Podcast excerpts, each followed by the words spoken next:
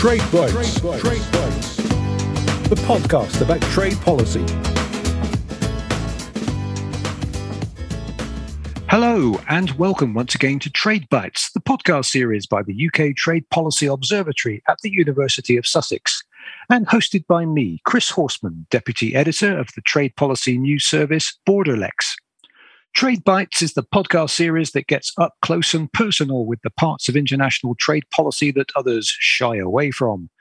And in this episode, we're shining a spotlight on one of the big questions in international trade at the moment.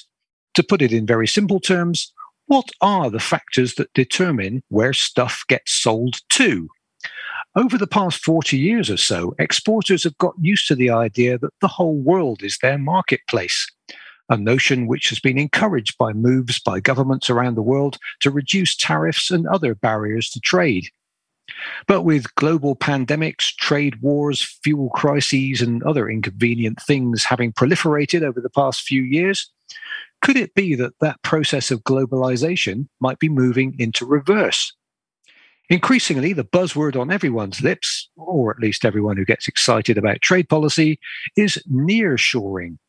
Now, this is the idea that in today's increasingly problematic global trading environment, you might be better off buying and selling in markets which are nearer by and hence less fraught with risk. But is this phenomenon actually happening? And if it is, how prevalent is it and what's causing it? Would it actually be of benefit if we had generally shorter supply chains? Or should we be worried about the possible economic consequences of a value chain which is more insular. Now, these are complex questions, but the good news is that we have a team of experts on Trade Bites today who can put everything into sharp focus.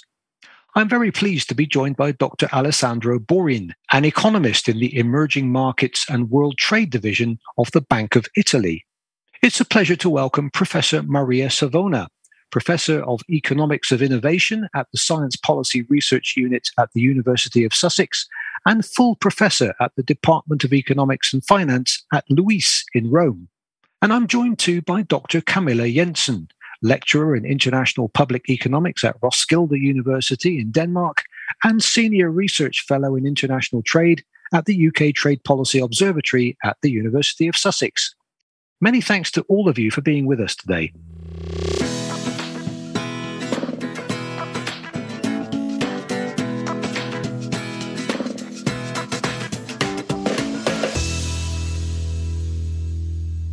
Alessandro, if I could start with you, how would you define nearshoring and just why has this become such a buzzword over the past few years?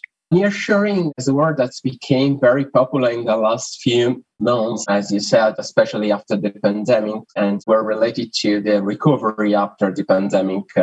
And the idea is that, as compared to before, when firms used to produce very far away or at least perform some tasks very far away, given the problems in uh, supplying inputs from abroad, uh, especially from a very far location, it will be more convenient to produce more close to home. So to reshore at home or, or to relocate part of their production or their supply chains close to their domestic market. May I also add a little bit of nuances to the concept of nearshoring? I think we can distinguish, I mean, in, in very simple terms, the uh, two different perspectives in trying to assess quantitatively this phenomenon of nearshoring. So basically, we look at this phenomenon from an input sourcing perspective, which means that we're looking where really value chains in a particular country and industry in each region, and I mean macro regions such as Europe, Asia Pacific, or Northern and Latin America, where they draw value added contribution from. So, ideally, whether they rely on input sources coming from within the region or whether coming from outside the region, so far away. But so this is basically if the within region input source is higher, then we talk about nearshoring, which is what Chris was mentioning earlier. So basically, if I have an Italian industry, I basically input source stuff from Germany rather than Vietnam, right? But we also need to take into account the sort of output destination perspective. So, in other words, we should look at not only where global value chains in each region draw value added contribution from, but also where a global value chain contributes to value chain articulated. So, in terms of desti- output destination, which I think is the other dimension that is usually less explored in this phenomenon of nearshoring. In other words, I can input source from within my region, but still rely on extra region final demand to sell my products. This phenomenon of nearshoring it doesn't really represent a deceleration of globalization or deglobalization the way it has been depicted.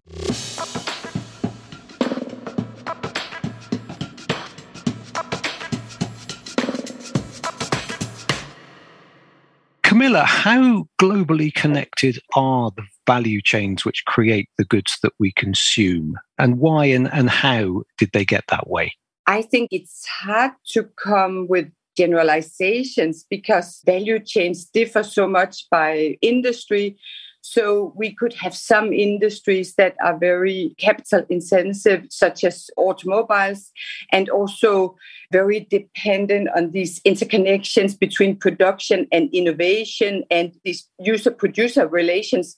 So these kind of industries are prone to follow other kinds of patterns. I would think that then industries that are very labor intensive as maria and alessandro has also been talking about. So i suspect that we would see maybe different patterns and all depends also on the kind of value chain. And then of course also from the policy angle we see a little bit different responses across regions. And i actually thought that could also be interesting to hear Alessandro and Maria about their perspective on the differences that there could be in value chains across, for example, the response of Europe and the US. Yeah, this is a, a, good question, actually, because presumably the bigger your internal market, the less need you have to kind of go shopping elsewhere, if I can put it that way. Yes, in response to Camilla's question, thank you, Camilla. I think it's a spot on consideration about the determinants of the latest trends in terms of nearshoring. Now, in terms of findings, what we find is basically that Europe, vis a vis other macro areas in the world, such as the Asia Pacific or Northern and Latin America, Europe has a very peculiar model or latest trends of reconfiguration of these global value chains. In other words, if we look in terms of nearshoring, so from the input perspective, we find that Europe has recently nearshore rely on input sourcing from within Europe whereas it has recently increased relying of extra Europe final demand when it comes to contribute to value chain in terms of output destination. So in other words, Europe is sourcing inputs from within Europe, but it sells product to outside Europe. So this is a very peculiar trend, which is much more marked than, for example, the countries in the Asia Pacific area, which are also more or less tend to rely on within region final demand for their global value chains. So we have a sort of reconfiguration of the global trade that sees Europe relying more on their inputs, maybe in terms of higher competitiveness of the input sources or more relying on high tech intermediate inputs. Whereas it needs to sell abroad, in putting in a very simple terms. And this is really changing this balance in, in global trade. It, it, means that Europe relies on a bit less final demand within Europe. And so, possibly, my question to Alessandro would be Is this model sustainable in the long term? In other words, we look at a very European global value chains relying on European input, but relying also on final demand coming from Asia Pacific. Do you think it is sustainable? We have to distinguish uh, when we're talking about regional versus uh, global integration. We have to distinguish between levels and the dynamics. Of course, the EU markets or Europe more in general, including the UK and also other Eastern countries or Turkey, that is uh, closely related, is very integrated. Europe is much more regional as compared to other areas that are like Asia Pacific or North America that are more in the middle. And then you, we have more like developing countries in Africa, South America, and Southeast uh, that are more like uh, uh, global integrated because also they are basically supplier of raw materials inputs that are used everywhere. This is also related to some statistical issue. Europe is made of a lot of relatively small countries as compared to china or the us so within country trade is not reported as a gvc or value chain related in this case but uh, seems like more GVC related in the case of Europe. I think that the elephant in the room in, in this debate uh, is really the role of China. Both uh, in the phase of integration during the 90s and the early 2000s of China within these global production networks, uh, and more recently in the transformation of China. We have to think to the particular way in which China first integrated into the production networks uh, in a very peculiar way, as through also the special economic zones, China used to assemble input supply from abroad, basically from Europe, uh, from the US, and so on, and selling final products uh, to all over the world. As China started to perform more sophisticated tasks to integrate upstream and at the same time to have a larger consumer market. So it changed uh, probably the pattern of trade given its dimension also. So maybe relying less on foreign inputs, also from uh, European inputs. Uh, so there is this rebalancing, but at the same time it becomes more relevant uh, as a final destination for final products. This dynamic that is also influence our indicator indicators of globalization. So we saw some flattening of the GVC related trade during the last years. But uh, if we disentangle geographically the different contributions, I think that China takes the lion's share of this evolution. There are a number of trade policy initiatives which governments are talking about at the moment, which might perhaps accelerate this trend towards nearshoring. For example, the heightened focus on auditing the environmental credentials or the labor credentials of supplier countries. You've got the EU and the US both considering CHIPS acts to sort of give them more control over supplies of semiconductors and so on. So, do you think that is making or could potentially make in the future a difference to, to patterns of trade and, and the decisions that companies make on where they buy and sell? Camilla, what's your view on that? One issue is also about the timing. For example, how new is this phenomena of reshuffling international trade. And and there I would mention that I think it's quite interesting that in uh, Geneva they have made this global trade alert database, and it was initially initiated by the University of St. Gallen, I think. And uh, initially it was a response to all this new protectionism that came just in the backwater of the global financial crisis. So this database also suggests that, for example, in relation to China that Alessandro mentioned as the elephant in the room because many policies have maybe targeted China specifically or in a bigger group of countries. So there actually we think that there has been an escalation also after populism, maybe with Brexit and Trump. But when we go back in time, interestingly enough, maybe this is something that dates back longer than we think, also back to 2008. And then, in terms of like what industries and, and countries that have been active, and in particular, maybe against China, definitely the US has been much more active or been leading. And of course, we are not so surprised about that. The other question is maybe more what is the result of all these new trade policies? And as you mentioned, CHIPS export controls, and then also more general protection protectionist policies and and there we find that in some industries there is some adjustment but for example i could take out a particular case of solar panels that i've been studying a lot and there we see that there's some change in trade patterns, but it's not so much near shoring as it's maybe more in, in this particular industry, it was more like far shoring. So there was an adjustment. So there was a change of location of production from China to other Asian countries. So, in that particular case, for example, even though there has been a lot of trade policies that have tried to harm countries where there has been a lot of outsourcing to previously, there's not much impact in the end. And I think that also has a lot to do with the fact that the multinational firms' policies and organization of global value chains is really long term. So we have to continue to consult this question over the, the next five to 10 years are maybe going to be more interesting in that perspective.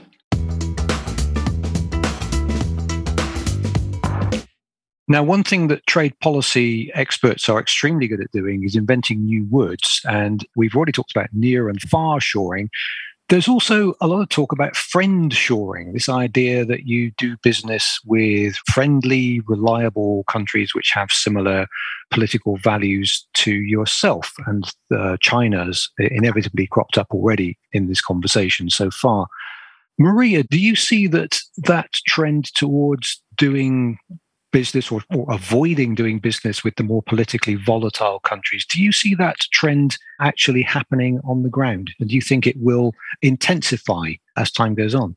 Well, that's an interesting question, especially when you pose it to economists, Chris. But going back to the elephant in the room, so China uh, accessing to WTO in 2001 and so on, the trends that I see, especially the one I was explaining for Europe, the, uh, for the European model of, of nearshoring and far shoring, you know, there might be this, but then when we consider the sort of the destination side of this, this this is not happening. So, in other words, even if you deal on an input side, you prefer to friendshoring or nearshoring. So, when the nearshoring becomes friendshoring, then you wouldn't have any problem for sort of politically different countries to sell the product. So the, the far shoring is still there.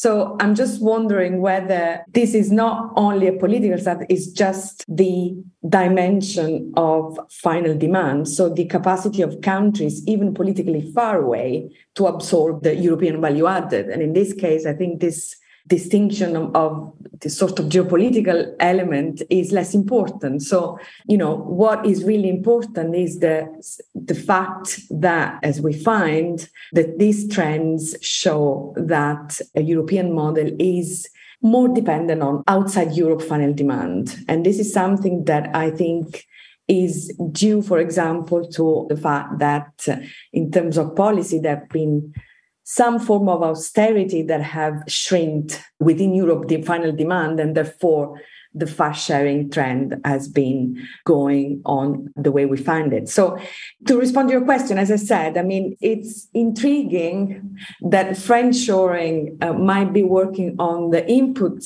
side, but it doesn't seem to work on the output destination side. So, probably this political element is not as important as you seem to imply probably the Russian invasion of Ukraine was a major game changer in this discussion from a political uh, point of view. And I think that both governments and firms uh, realize that we have to take into account also these geopolitical considerations. Still, I think that's uh, maybe the problem will be to strike a balance between uh, the fact that to secure productions, we need to have a more differentiated sourcing strategies uh, and to reduce concentrations on some key inputs. And on the other side, to avoid some kind of reinforcement of the protectionist tendencies that were already in place. To this could be a really a way through which governments could um, pursue a protectionist uh, agenda under under these guise in, in a sense. I mean, um, remember that also the Trump tariffs uh, were imposed for uh, national security issues. So now I think that some national security issues, the pandemic shows that we need some kind of safe supply strategies that we have to think about very carefully to avoid widespread protectionism. Is there any evidence that private sector businesses are, are sort of making their own nearshoring decisions independently of, of government policies. You know, for example, if they want to avoid financial risk or, or reputational risk, perhaps in the case of doing business with the slightly dodgier countries around the world. To what extent is this private sector driven? To what extent is this a question of government policy? I wonder if anyone has any views on that it depends a lot on the brand value of the companies. How strong is the brand value? If you are a very high grade automobile producer, then the risk of actually the reputational risk of outsourcing to countries that customers maybe do not see as friendly in terms of fundamental consumer values is not so risky because it's kind of weighed off with the brand value. And I find that a little bit interesting. So it could maybe be more lower grade brands that have to follow this policy. But that's only what I've seen other researchers have found on this uh, question, Chris.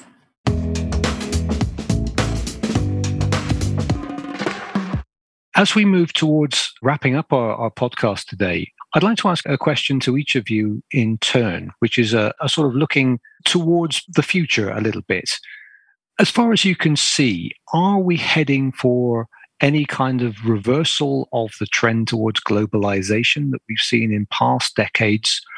Or is it the case that the economic imperative to find the most profitable route to market, wherever that might be, is always going to prevail? And, you know, are the risks of kind of market fragmentation that we sometimes hear about, have they been overstated? I wonder what your views are. Alessandro, can I start with you?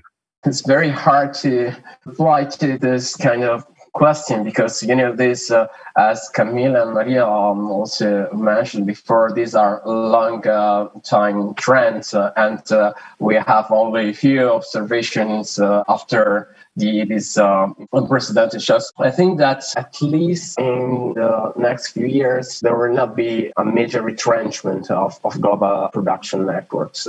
And uh, there are uh, some economic fundamentals behind this idea is that, so that there are very large fixed costs I investing uh, and locating some, in some places. There are very deep specializations uh, in key industries. Uh, so it's very far, uh, difficult to relocate. Uh, for instance, if we're talking about the semiconductor sector, we know all the difficulties and very large fixed costs to reproduce it and also to find the human high uh, skill um, needed to reproduce this uh, production in different locations. And uh, uh what we are seeing, but insofar as that firms uh, are using other type of strategies uh, to make uh, their supply chains more resilient, uh, like increasing inventories buffers or trying to differentiate the input sources as, as they can. So maybe having more supplier for the same inputs. and we have little evidence of major relocation of plants from uh, a country to another. But uh, there are for sure the some uh, factors uh, that will accelerate or will uh, uh lead to a reconfiguration, as Maria said, uh, of the production networks. And I think that uh, these geopolitical tensions and protections or events like the trade war between China and the US or the Brexit uh, are potential elements that could lead to reconfiguration. In a recent study um, by some um, colleagues at the Bank of Italy, we saw that uh, the pandemic shock uh, were not related to any relocation decision of Italian multinationals, but for instance, uh, Brexit uh, or the trade war uh, even indirectly affected the, these decisions. Maybe these are forces that can uh, change deeply the production uh, network uh, configuration. Camilla, do you see any big changes in trends on the immediate horizon? I think, again, it's very hard to say generally. Maybe, for example, iron and steel, we see the, where there's also been a lot of politicking. I think that's one of the industries to look at more deeply because I think uh, also with the new arrangements and especially also in terms of environmental policies that are also put on top of everything else that we are seeing right now huge reconfiguration is specifically in iron and steel and we will see the results. But in other industries as i mentioned for example solar panels where we are so dependent already on the innovatory capacities, as Alessandro is also talking about. So actually, solar panels and semiconductors are very similar in that sense, but just sunk in different places discussed. So even though I would wish that we had more solar panel production in Europe and the US, because I think it's good for the trade climate that you have competition, that we don't have few countries monopolizing on so important goods as solar panels. So even though I would hope that we had some reshuffling, I don't see it happening at all. And Maria, a last word from you on this. Thanks, Chris. Yeah, I was reflecting upon this, and I, I think I'm going to borrow a concept that Richard Baldwin has put forward about global value chains and international fragmentation of production, which is first and second unbundling of globalization. He mentioned this when describing this increase in international fragmentation of production particularly due to different cost decreasing due to technical change and innovation, for instance, cost of transport and ICT. And now we might have a third unbundling of globalization. And this could probably be, well, first of all, a leveling of what before was the hyper globalization. So it simply is not a deglobalization or deceleration of globalization. It's just something that is slowing down, but not necessarily reducing. So I don't think this trend is going to disappear. So we, we won't have deglobalization for the simple reason that technical change makes industries and countries all the more interconnected. And I think this is not going to stop. As I said since the beginning, I think what is going to change is global value chains are reconfiguring and this is going to be like the trends that we find and also geopolitical factors like the shocks that we've been facing over the very recent years. This is going to be something that is going to probably reconfigure rather than make disappear. That's what it is. So i don't think in this context that protectionism or strategic autonomy are something that we should pursue but we certainly have to look at, uh, you know, how to make globalization a bit more inclusive. Excellent. Well, thank you very much to all of you. Some very interesting insights there and some very perspicacious analysis of the trends that uh, we've been seeing. There, we have to wrap up our podcast today. So it just remains for me to thank my guests today, Alessandro Borin, to Maria Savona, and to Camilla Jensen. Thank you so much for joining us. And thank you very much to all of you for tuning in. So please do join us again soon for the next episode of Trade Bites.